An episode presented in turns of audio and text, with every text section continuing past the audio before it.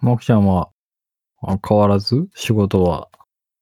そうですね、相変わらずですね、まあ、忙しかったりとかはありますけど、うんまあなんか、うん、まあでもやっぱり、なんやろう、気はし、気は引き締めるというか、一応、徹底したり、徹底させたりっていう感じですね。うん。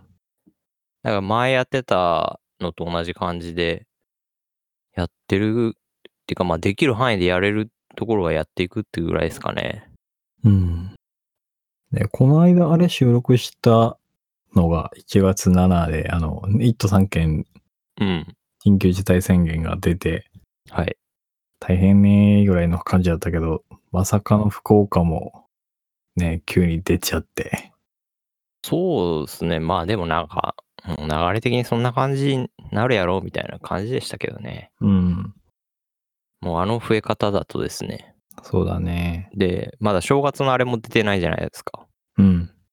やっと今日ぐらいに出るんかな今日明日ぐらいですかね。ちだね。うん、まあ来週の頭っていうか、ぐらいに出る感じだと思うんで。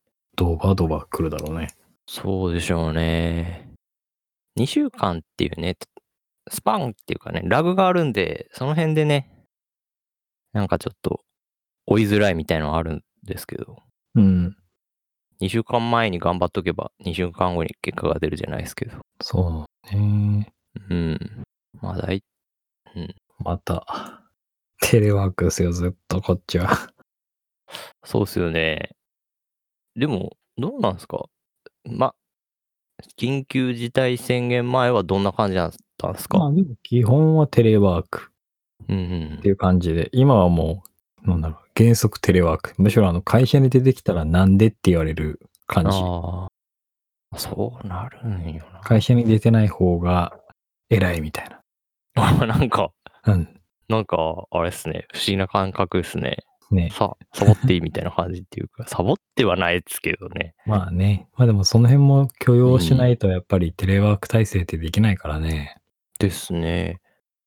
何やったっけな。日経かなんかで見たんですけど、通信費をどうとかこうとかみたいな感じで書いてましたね。へえ。負担すると、会社の減減税ができるとかやったのかなああ、なるほどね。なんかわかんないですけど、やっぱ政府っていうか、もう節税対策じゃないですけど、うん。税金関係っていうか、まあその辺でも行政の方でももうテレワークを推進するみたいな流れになってますもんね。まあね。うん。本当でもなんか世の中変わったなと思ってね。テレワーク。いろいろ変わったな。むしろ最近もうテレワーク前提で生活ができてる感があるもんね。そうですよね。まあ言うてしまえばテレワーク本格指導 2, 2回目みたいな感じなんで、もうある程度、どうなんですか慣れるもんなんですか慣れたんですかテレワーク自体は相変わらず、うん、まあ、慣れつつ、慣れないところはやっぱ慣れんなっていう感じではあるけど、その家庭的なところ、やうん。っぱり、普通仕事してたら子供の迎えとか行けないけど、あ行けるんで、まあ、うん奥さんからしたら、もう結構それが当たり前になってるね。 あ、そうですね。もう頼 あれ、俺迎えに行くことになってるみたいな。 前提が変わったっていう。そうそう、前提が変わった。そうなりますよね。まあでもそれが理想ですよね。そうそ言っう、てし理ま想えばだと思うん。愛ある家う。なんだろうね、ワークライフバランスっていうのがわからんけど。庭。うん。多分、その話聞いて、羨ましいというか、いいなって思った感じですもんね、結局。うん。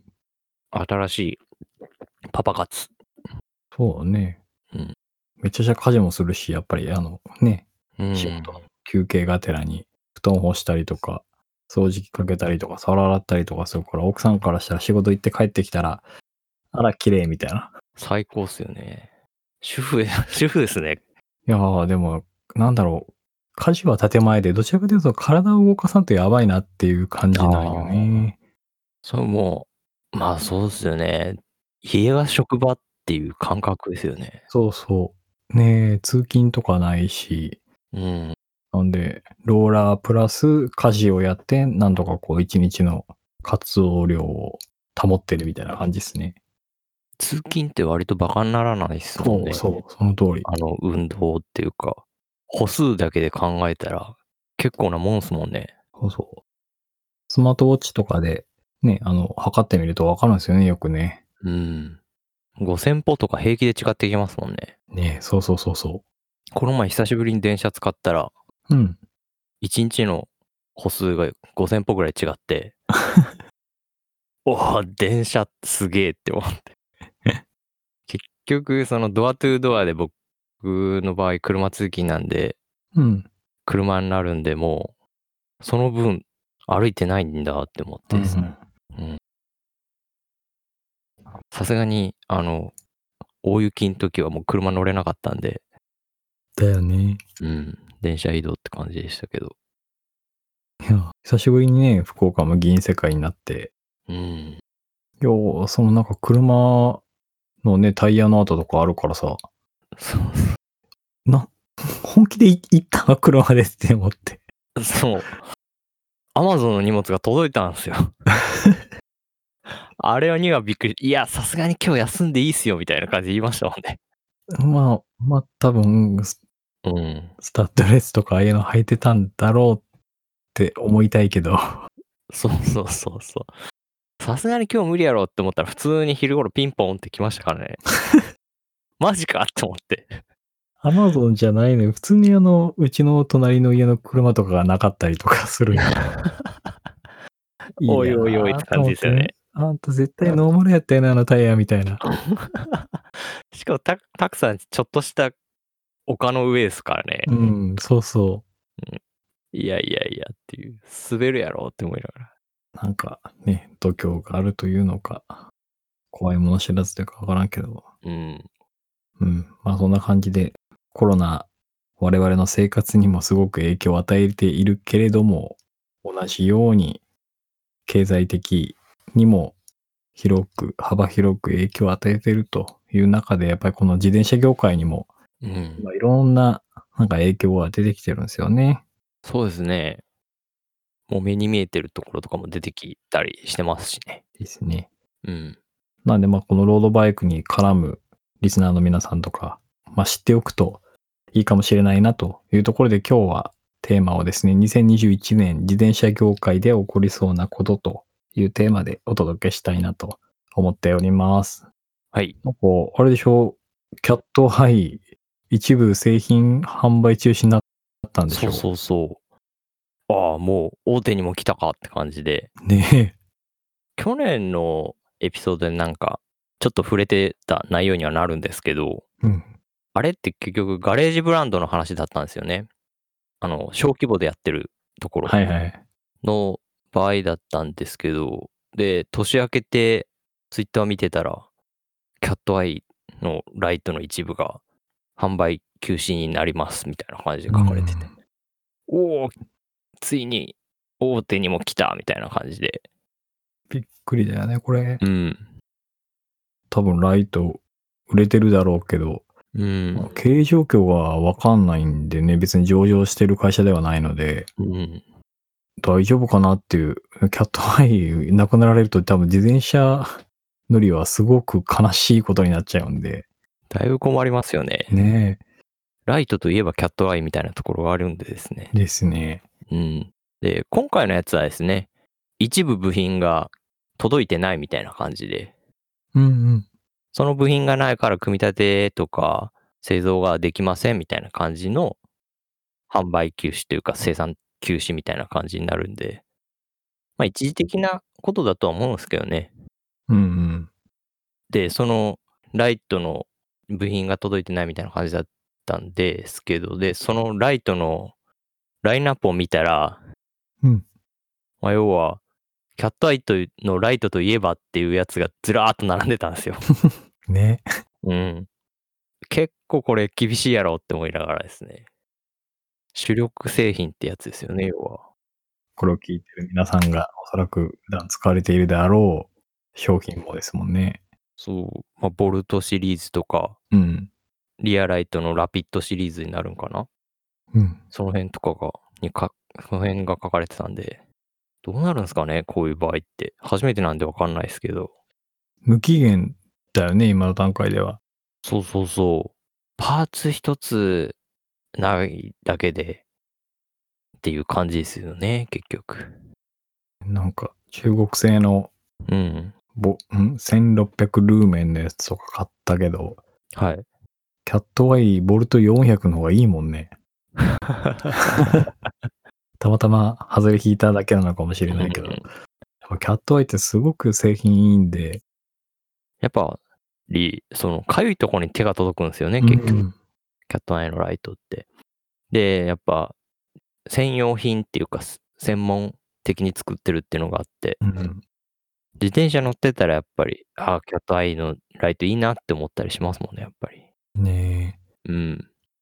え。いや、これね、まあ自転車っていう、このコロナ禍で人気が出始めるようなアイテムだからこそ起きてるのか、もう普通にコロナの影響を受けてるのかよくわからんけど、うん。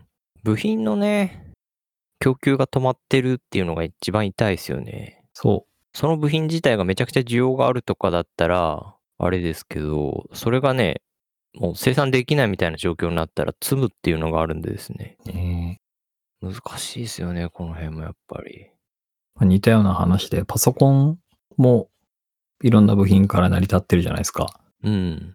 で、今、パソコンメーカーの部品も足りなくて、今、各メーカーとかがすごい取り合い、争いをしてるらしいです。ああ。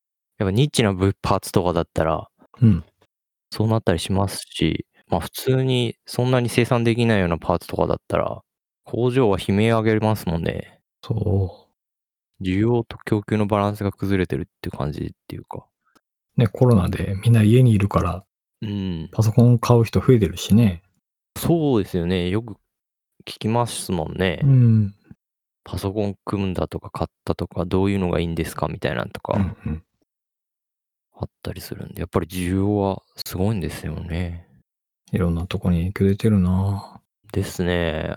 やっぱりその今までそういう需要がなかったところがにへ目が向いてっていうか、光が当たって特需みたいになってるけど、ん。今まで光が当たってこなかったっていうので、生産規模だったりとか、その辺が追いついてないっていう状況ですもんね。うん。いやー、難しいですね、この辺は。ねうん。で、そうですね。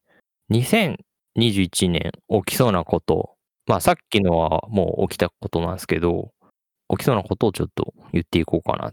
うんまあ予想にはなるんですけど、うん。うん。まあ、引き続きですね、そのさっきの話じゃないですけど、こう、商品の安定供給ができない状況ももう多くなってくるのかなっていう気がしますね。うん。キャットアイに関してはもうす年始すぐって感じでしたけど、じわじわこういう情報っていうか、まあ大手とかがちょっと無理ですとかいうのもできてくるのかなっていう気がしますね。うん。で、まあその点でパーツの供給とかがこう、なんていうんやろ遅れたりしたらこう、起こることっていうのが、結局その中古市場が盛り上がるんですよね。はいはい。もうあるもんを回していこうみたいな感じというか。うん。で、やっぱりその自転車関係に関しての需要っていうのは確実に増えてるっていうのがあるんでですね。うん。だからなんかメルカリとかヤフオクとか、うんうんあとはその自転車パーツの中古屋さんみたいなのとかあったりするんですけど、その辺が結構盛り上がってくるのかなっていう気がしますね。うん。うん。だから新しいものが売れないっていう状況になるんですよね、結局これって。なあ、確かに。 そう。で、そういうこともありつつ、供給が減ると、売れな、売れるものがなくて潰れる店っていううん。のができてくるのかなっていうもう気もするんですよね。だよね今までって、売るもんあるけど、売れなくて潰れるんですよ、結局。はいはで、在庫処分みたいな最後したりするんですけど、今年はなんか、下手したら売るもんがなくて潰れるっていうのが出てくるかなっていう予想もあったりするんですよ。い。そもそも論だね、 これは。そう。うん。店を構えて需要はあるのに売るものがないとかもう地獄ですよね。確かに。うん。最悪こういう状況に陥るっていう可能性もあるかなっていう危惧はしてますね。ダンシング FM で言うと、ネタがなくて配信やめるみたいな。そうそうそうそう。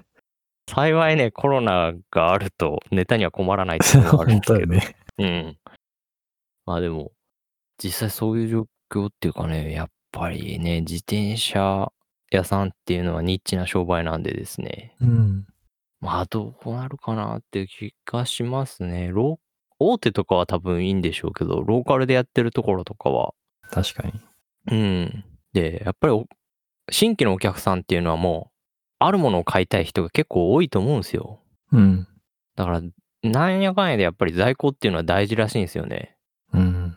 でそれがないっていうのだと、要は、お店来て物が何もないみたいなんだったら、えってなるっていうか、ね自転車、やっぱり実物見て買いたいって人も結構多いと思うんでですね。いや間違いないよね。うん。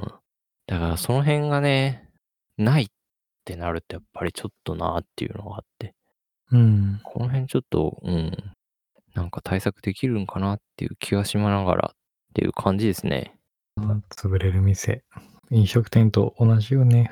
増えていくんだろうそうな。ですね。うん。やっぱり、ローカルの、ね、すごく人柄が良くてみたいなお店とかにに最初に来るんでしょうね、こういうのって。うんまあ、なんか、あれですけど、ちょっと、そういうのが起きないように頑張ってほしいなっていう気がしますね、代理店の人とかは。うん。で、そうですね。ここここまでは起きそうなことと、起きたことについて言ってったんですけど、これから起きるであろうことをちょっと今から、うんまあ予想というかですね。 起きそうなこと。いわゆる。そうそうそう。うん。なんかこう、スピリチュアルな感じというか。そうだね。でも今回あの、緊急事態宣言2回目になるじゃないですか。だからなんかその、1回目に起きたことがまた2回目に起きるんじゃないかっていう。そう。予想が立てやすいっていう。うん。1なので、回目に何が、何があったっけああいう時って。えーっと、まあ、とりあえず流行ったこととかものを言っていくと、うん。まず自転車が売れましたね。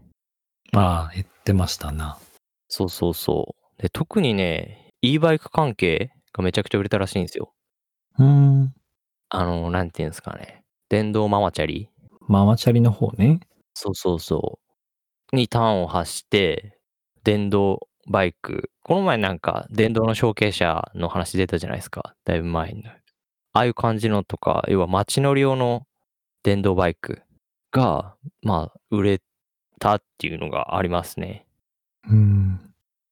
で、あとはそうですね、その、新しくアクティビティを始める人っていうのも増えましたね。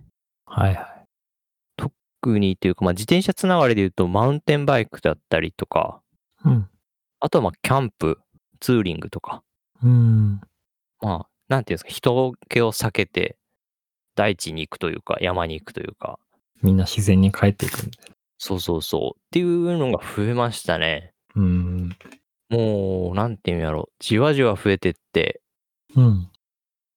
よく目にするようになったというか、ねうん。なんか自転車変わったな、みたいな人とかもいたりとかするし、え。あその、キャンプツーリング特化でグラベルバイクにしたとか、あ。はいはい。そういう感じの人も増えてきたりとかしてて、まあいろいろね、その点で前の緊急事態宣言からのノウハウとかが溜まってってると思うんですよ。うん。その時点でこう始めた人とかが結構2、3、3、4ヶ月、半年ぐらい経つんですかね、もうんうん。う。なんで、半年以上経つか。だからもう結構もうアイディアとかに詰まってきてて、格式みたいなのができてきてるんですよね。うん。だからなんか、その辺もね、多分、また増えるかなっていう気がしますね。キャンプとかだと、うん。対外的にこう SNS とかに上げてもみんなから叩かれないっていうのもあるよね。そうですね。なんかカフェにライド行きましたっていうより、うんうん。多分そういうのの方が、まあまあ、あれですけどね。その SNS で上げるっていう時点で、結構煽りみたいな感じになってますけどね、今。まあでも、まあねって感じですよね。まあまだセーフかな、みたいな。 うん。感じはあります。うんまあ、やっぱり楽しさっていうのは共有したいっていうのもあったりすると思うんでですね。うん。なんで、そうね。今の話に関連してではないけど、はい。今年の初めに目覚ましテレビが特集組んでたんですけど、電動キックボードっていうのが今あるんですよね。ああ、ありますね。はい。世の中に普及して、で、今あれ基本的に公道しか走れないんですけど、うん、うそのん。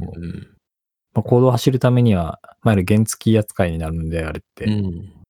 ナンバープレートつけたりとか、ミイラーつけたりとか、いろいろしないといけなくて。福岡市がやってましたよね。ああ、そうそうそう、今やってるね。うん。なんか、高島市長がそうそうそうそ乗ってて、おおって思って。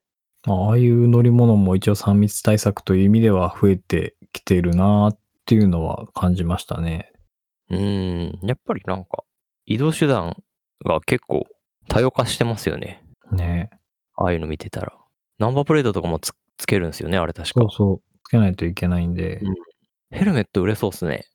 ああ、確かに。うん。ヘルメット、グローブは確実に、うんうん。なんかまあその辺の需要もなんかいろいろあるんだ。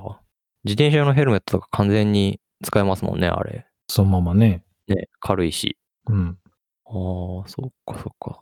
面白いですね。ねで、あとは、あれですね。これに尽きるというか、スマートトレーナーがめちゃくちゃ売れましたね。まあ予想通りって感じですな。うん。やっぱり、ローラー生活始める人も増えるんじゃないですかね。これが欲しい。個人的にすごく今欲しい。そうですよね。たくさんもローラー生活が。もうローラーしかしてないから、もうもはやローラーを突き詰めたいっていう。ツイフトやりたい。うん。 スマートトレーナー面白いですよ。うん。僕のやつ、安い。安いって言っても安くはないんですけど、うん。でもまあ、し4万はいかなかったんで、はいはスマートトレーナーにしちゃ安いっちゃ安いんですけど、い。うん。でも全然十分、必要十分というか、楽しさみたいなのを味わえたんで、ちょっとパソコン買うの我慢すれば、そうそう。全然いいやつ買えるなとは思ってるんですよね。今パソコンも結構、ピンキリっちゃピンキリなんでうんあれですけど、た安くくはさなんっがたね、んだけどね欲しがるパソコンっていうのは多分絶対高いんですよ。 あれでしょ、なんか、M、M1 積んでるやつですか。あ、M1、でも M1 M1 安いからね、今ね、むしろ。あ、そうなんですか M1 になって値下がりしてるから、大きく。ええなんか、4K の動画がサクサク編集できるみたいなああー、それは欲しいかも。イメージがあったんで。ね。でも、10万円ぐらいで買えるよ、M1 も。あ、そうなんすね。うん。かといって買わん買うかって言うと買わないんですけど。欲しくて毎日眺めてるけど。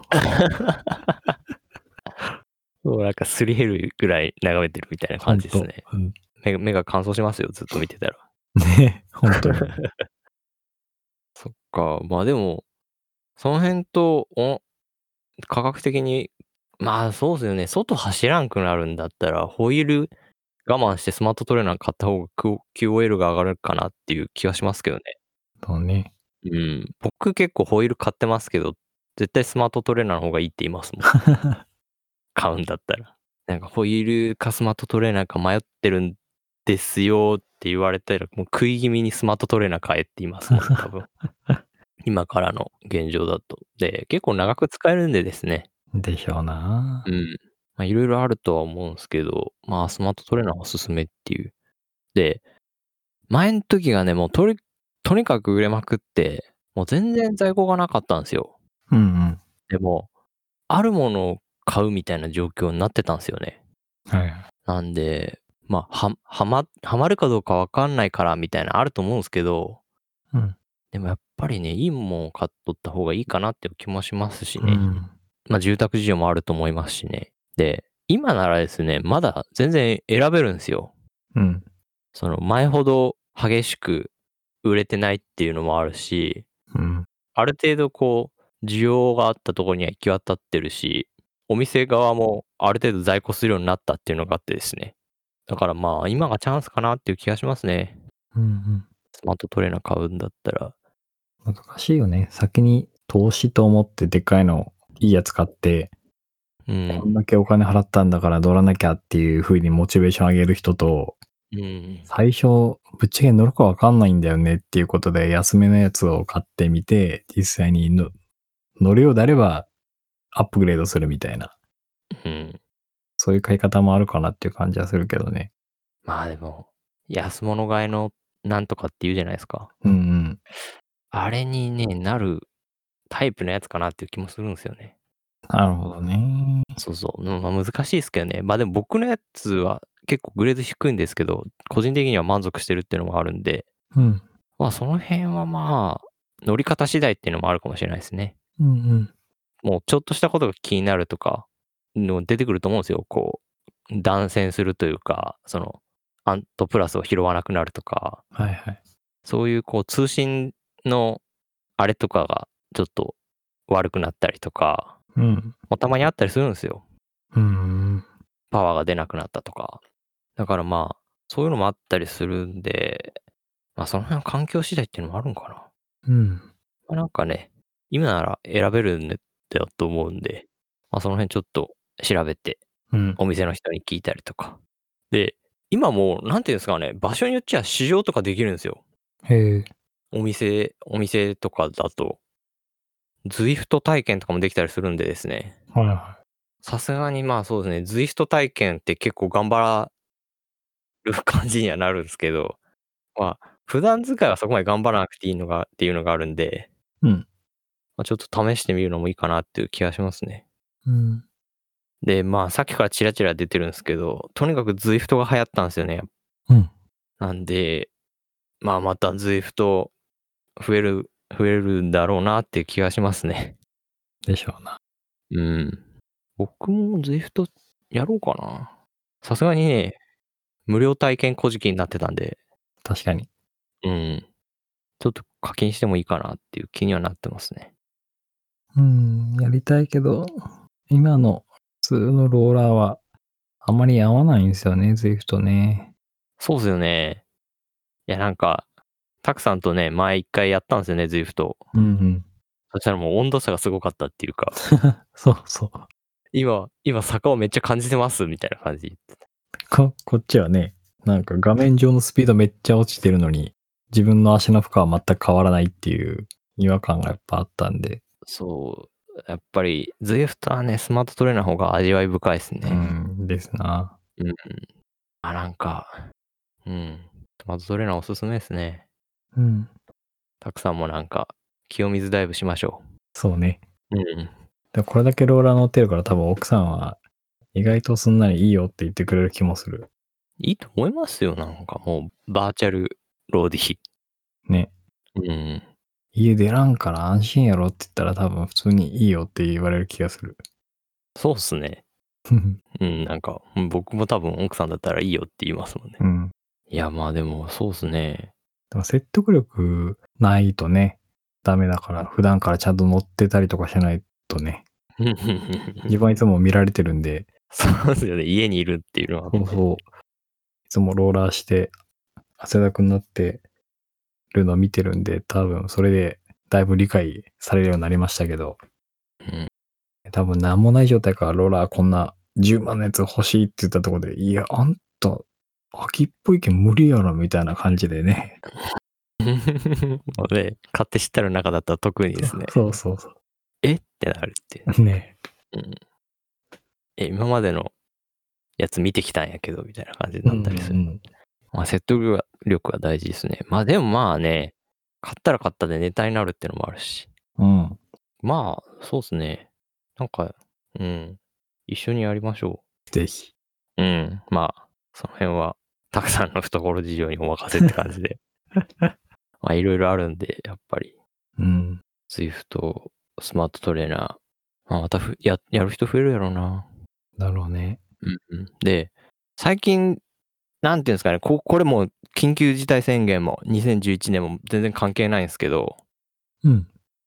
最近こう、なんていうんですかね、まあ、ローラーやってて、冬や、だからその、なんていうんですかね、扇風機いらんでしょみたいな感じだったんですよ。はいはい。ですけど、なんかこうね、筋トレもちょっとやってるんですよね、最近。うん。で、筋トレと併用して、まあ筋トレの後にローラーをしてると、ちょっと暑いんですよね、たまに。うんうん。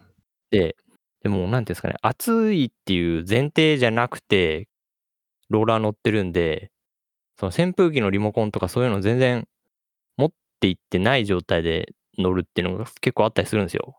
はい。で、ローラー乗ってる人っていうのはなんとなくは伝わると思うんですけど、一回ローラー乗った後ってもう降りたくないんですよね。うん。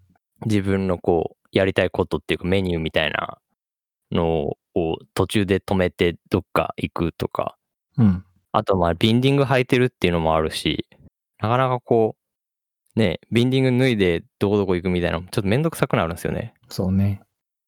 だからその、なんていうんですかね、暑くなって扇風機がないっていう状況になって、もう結構辛かったんですよ、それが。うん。 まあ学ばない人間っていうのもあって、近くに扇風機のリモコン置いとけよって話なんですけど。まあでも、冬扇風機使わないっていうのもあるんで、そういうの全然置いてなかったっていうのがあって。うん。で、それで、この前 Amazon のセールで、Amazon エコーはいはい、スマートスピーカそうそうそう、を買ったんですよ。ー。うん。で、ついでに、その、コンセントを入り切り、スマート入り切りできるみたいなのうんうん。のがあって、それを試しに買ってみたんですよ。うん。で、その扇風機って、常に、その物理スイッチしかないみたいな扇風機があるんですよ。うん。そういうのってやっぱりコントローラーで指示できないんで、そのスイッチの、なスイッチっていうか電源の段階で入り切りできるのは便利だなって思って、それも買ったんですよね。うん。 で、それで買ったらめっちゃ便利で、まあローラー乗って、で、ああ、ちょっと暑いなって思ったら、まあ、アレクサって言うんですよ。うん。で、アレクサ、扇風機つけてって言ったら、扇風機がつくんですよ。うん。あ、ごめん。 なんか、すいません。反応しました。アレクサ が。うちうちのアレクサが。うん。だろうね。 反応するだろうね。そうそうそう。結構ね、感度がいいんで。ねそう。で、まあ、とにかくね、もうね、それでね、うわ、すっげえ便利って思って、もう家の中、スマート、スマートだらけになりましたっていう。え。素晴らしい。あれ、めっちゃ便利ですよね。うん。リモコンとか全部い一式に一個にできるし、やっぱ口で指示しできるってすごくいいですよね。うん。テレビつけてとかう、ん音楽流してとか、うん。うん。めあと今何時とか、めっちゃ便利っ す。ちゃくちゃ便利。それはね、わかります。僕も出た当初はたんですけど、ちっちゃな子供がいる家庭にはぶっちゃけおすすめしないです。子供が本当に遊び出すんで、マジでめんどくさいことになります。もう収集つかなくなる感じですか、うん ?YouTube 流してみたいなんとかですかなんか会話してるんでね、へえ。すげえ、デジタルネイティブやべえ。最初の2分ぐらいは可愛いなと思うんだけど、だんだんめんどくさくなってき て。なんか勝手な音楽とか流し出してとかね、あすあ。ごくこう、うん、収集つかなくなるので、あまりちっちゃな子供がいる家にはア レクサはおすすめしないです。あのちっちゃなお子さんって言っても、まあ幼稚園とか小学生低学年ぐらいですけど、ちょうどうちの子供たちがその辺の年齢で、まあ興味津々でね、ずっと言い続けるんですよね。アレクサなんとかして、みたいな。やっぱり、あれですね、こう、親の真似がしたがるっていうか。 そうそうそう。子供あるあるじゃないですけど、ちょっと大人になった気分がするみたいな。いや、まあね、大人でもね、ガンガン言ってますよ。もういいおっさんですけども、アレクサと、お友達ですもん。 その、うん、なんていうんですかね。やっぱあの、あれあるじゃないですか。こう台所とか、うん。まあ炊事場で、まあお皿とか鍋とか洗ってる時とかって、もう、テムレスしてるじゃないですか。はいはい。テムレスハイでススマホいじってみたいなのがもうしたくないんですよね。うん。それがね、もうね、音声っていうかね、口だけで指示できるっていうのはすごく便利なんですよ。手が離せない状態で。確かに。で僕、今回画面付きのやつ買ったんですけど、うんうんまあいろいろはかとりましてですね。もうレシピとか出してとか言え言って、レシピ出してくれるんですよ。でも気になることとか調べたりとかもできるし、なるほどね。うん。まあ、たまに ね、とんちんかなことしだすんで、こいつみたいになるんですけど、まあなんか慣れるとすごく便利なんで、Wi-Fi 環境があるご家庭はちょっと試してみるのもいいかなっていう気がしますね。うんもう全全然ね、自転車の話じゃないっていうね。うん。まあ、いいっすよね、アレクサね。本当僕も独身だったら多分家電すべてつなげそうな気がします。すごくいいっす。ね。 うん。まあ、いろいろ設定もできるっていうのはあって。うんうん。ちょっと脱線しすぎたんで話戻しましょうそうかで。すね。まあ、とりあえずね、まあ、ローラーにアレクサがいいですよって感じですね。うんうん。で、次が、あ、これもう、なんていうんですか、ニュースにな、ニュースっていうか、まあ、海外のニュースにはなってるんなんですけど、うん。ニュースになってたことなんですけど、まあ、各社、2011年モデル、値上げしますよっていうのが書かれてたんですよ。ああ。悲しいニュースですね。これはやっぱ流通のが理由そうですね。まあ、言われてるのがスペシャライズドとキャニオンとジャイアントの一部モデルなんですけど、記事に書かれてたのは何種類かあったんですよ、原因は。うん。もう1個だけじゃないみたいな。で、大きな理由としてはやっぱり流通の混乱でのコスト増って感じなんですね。はいはまあ、要はね、コロナが悪いっていう感じなんですい。けど、うんだよね。で、まあ、コロナきっかけでいろいろ見直したっていうのもあるらしいんですよ。うん。やっぱりその自転車がめちゃくちゃ売れるっていうのになって、で、メーカー側もその需要に供給が間に合ってないっていうので、結構設備投資したらしいんですよ。うんうん。工場を作ったりとか、あとはその工場を移転するところが増えてるんですよ、最近。はいは今までは台湾、中国がメインの工場だったんですよね。い。うん。その辺からその東南アジアの方に工場を移してるっていうところが増えてきてて、うんうん。で、うんトレックとかはもうカンボジアに移すみたいな話になってますし、うーん。でまあそういうのがあって、まあちょっとその辺も需要が増えたっていうのもあって加速してるらしいんですよ。うん。急ピッチで工場の移転を進めるとか、工場を増やすとか。で、その移転をする要因っていうのが一つあって、結局そのなんていうんですかね、中国、台湾の人件費が上がってるらしいんですよ。はいはい。人件費が上がってるっていうのがあるし、その中国、台湾ででしか作れないっていうレベルのものっていうのもめちゃくちゃ増えてるらしいんですよ、最近。うーん。もう特にハイエンドのモデルっていうのが、そのアジア人ってやっぱり勤勉じゃないですか。はいはい。勤勉で人件費が安かったら工場を置いてたっていうのがあるんですよね、今まではう。んうん。ですけど、今はもう立場が逆になってですね、アジアの技術が上がりすぎて、アジアっていうかまあ中国、まあ主に台湾なんですけど、うん。台湾の技術が上がりすぎてて、もうその人たちでしか作れないレベルっていう製品がものすごく増えたらしいんですよ。うんうん。それもあって、もう向こうの言い値になってきてるらしいんですよね。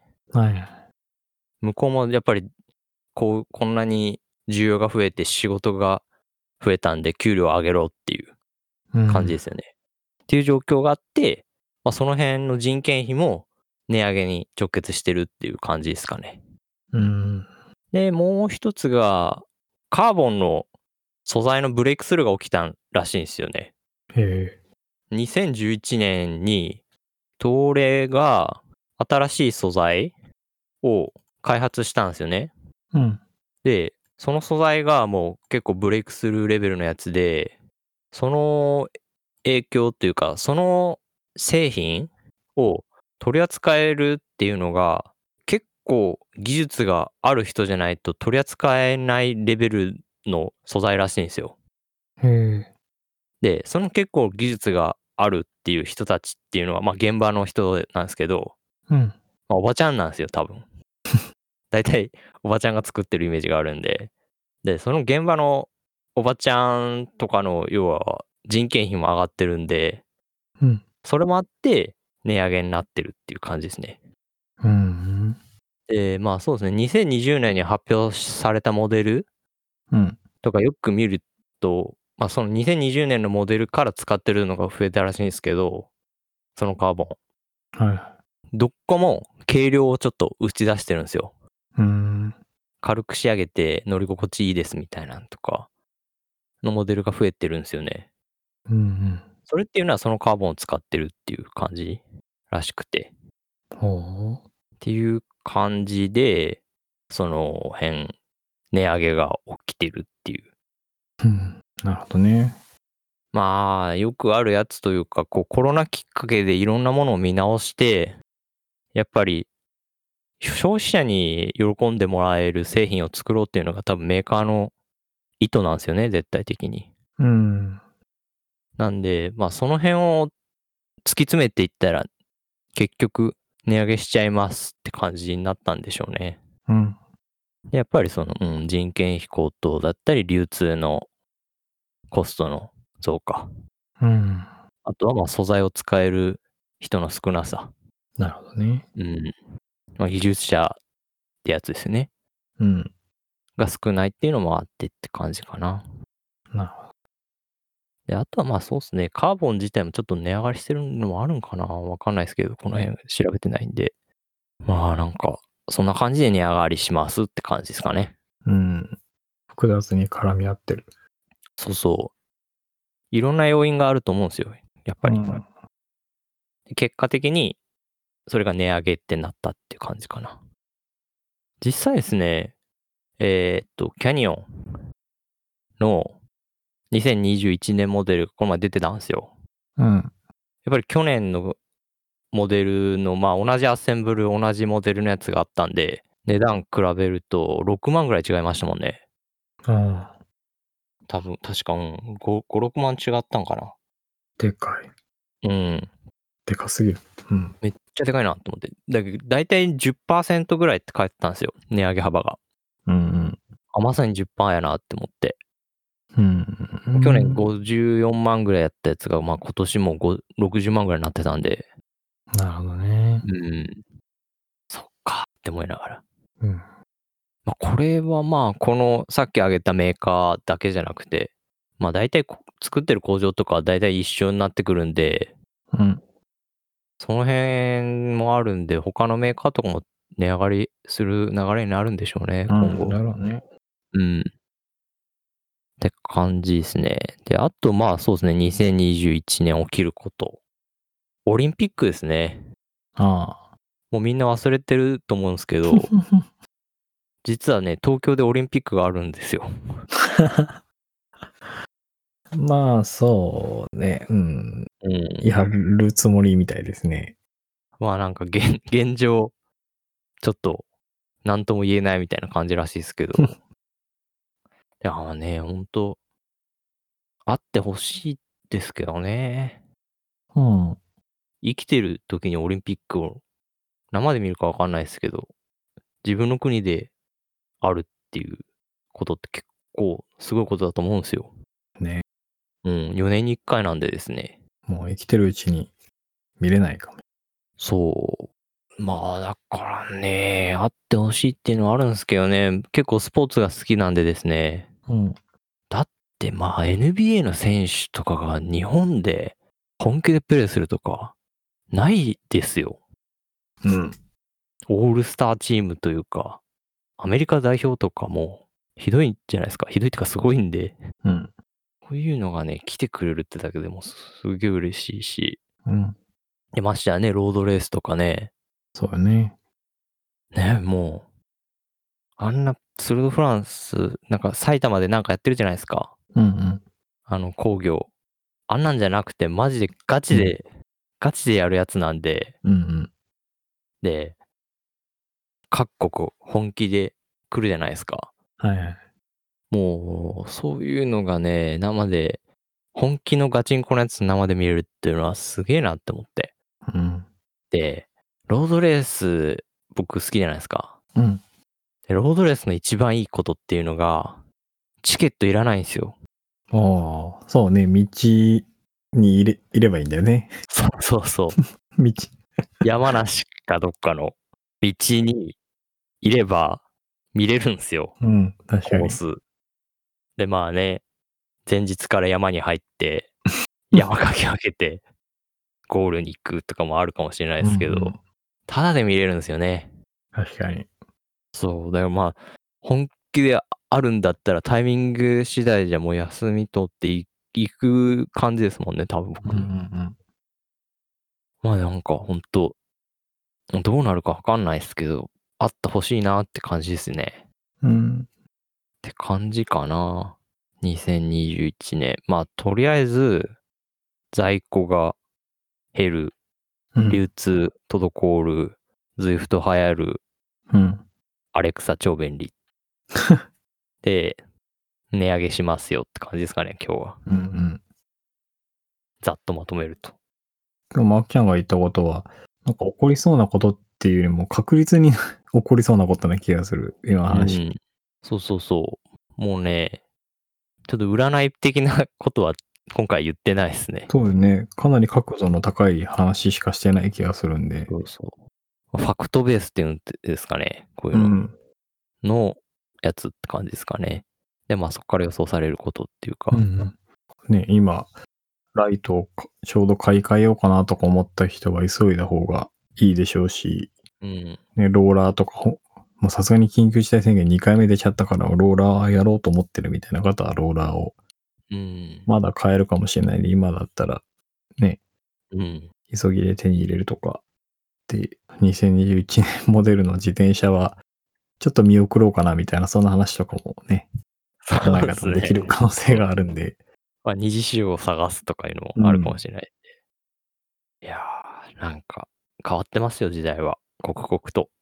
まあ、こういう情報を使って転売とかはしないでほしいですけど、そうですね。僕がね、昔ちょっと転売やってたっていうのがあ って、それでいろいろ情報を仕入れてるってのもあるんですけど、でもね、正直ね、自転車の転売関係盛りあもう売れないと思います、そんなに。うん。売り上げに関しては、そこまで出ないですね。そんな無駄な時間過ごすんだったら、普通に働いた方がいいって感じですね。っうんうん。ていうのはあると思うんで、まあまあ、ちゃんと欲しい人に行き届けば、それが一番いいかなっていう感じですけどね。うん。別にその急いでなければ、手に入るものなんですよね、いろんなのって。なんで、まあ、急ぐ必要が、まあ、まあ、しょし性格的なところもあるかもしれないですけど、まあ、後々いるとか、だったら買っておけばいいし、後々欲しくなりそうとかいうのも買っとってもいいかなって気がしますけどね。そうですね。うん。ワクチンの接種とかも世界的には進んでいるものの、その効果が実際に出るのはまだ数年後とかそんなうん。感じで言われてたりとかもするんでね、ちょっとまだこれから当面どうなるかわかんないので。そうですね。